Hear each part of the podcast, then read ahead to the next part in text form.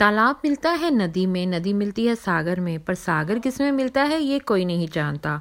तो दोस्तों, ज़िंदगी में अपने दिल को सागर बनाओ, जिसमें गम भी हो, खुशियाँ भी हो और शिकायत ना हो। सागर इतना बड़ा होता है कि इसको नापा नहीं जा सकता। इसी प्रकार दिल को भी इतना बड़ा करो कि कोई माफ़ी मांगे आपसे तो उसे चुटकी में माफ़ कर दो। संग दिल मत बनो।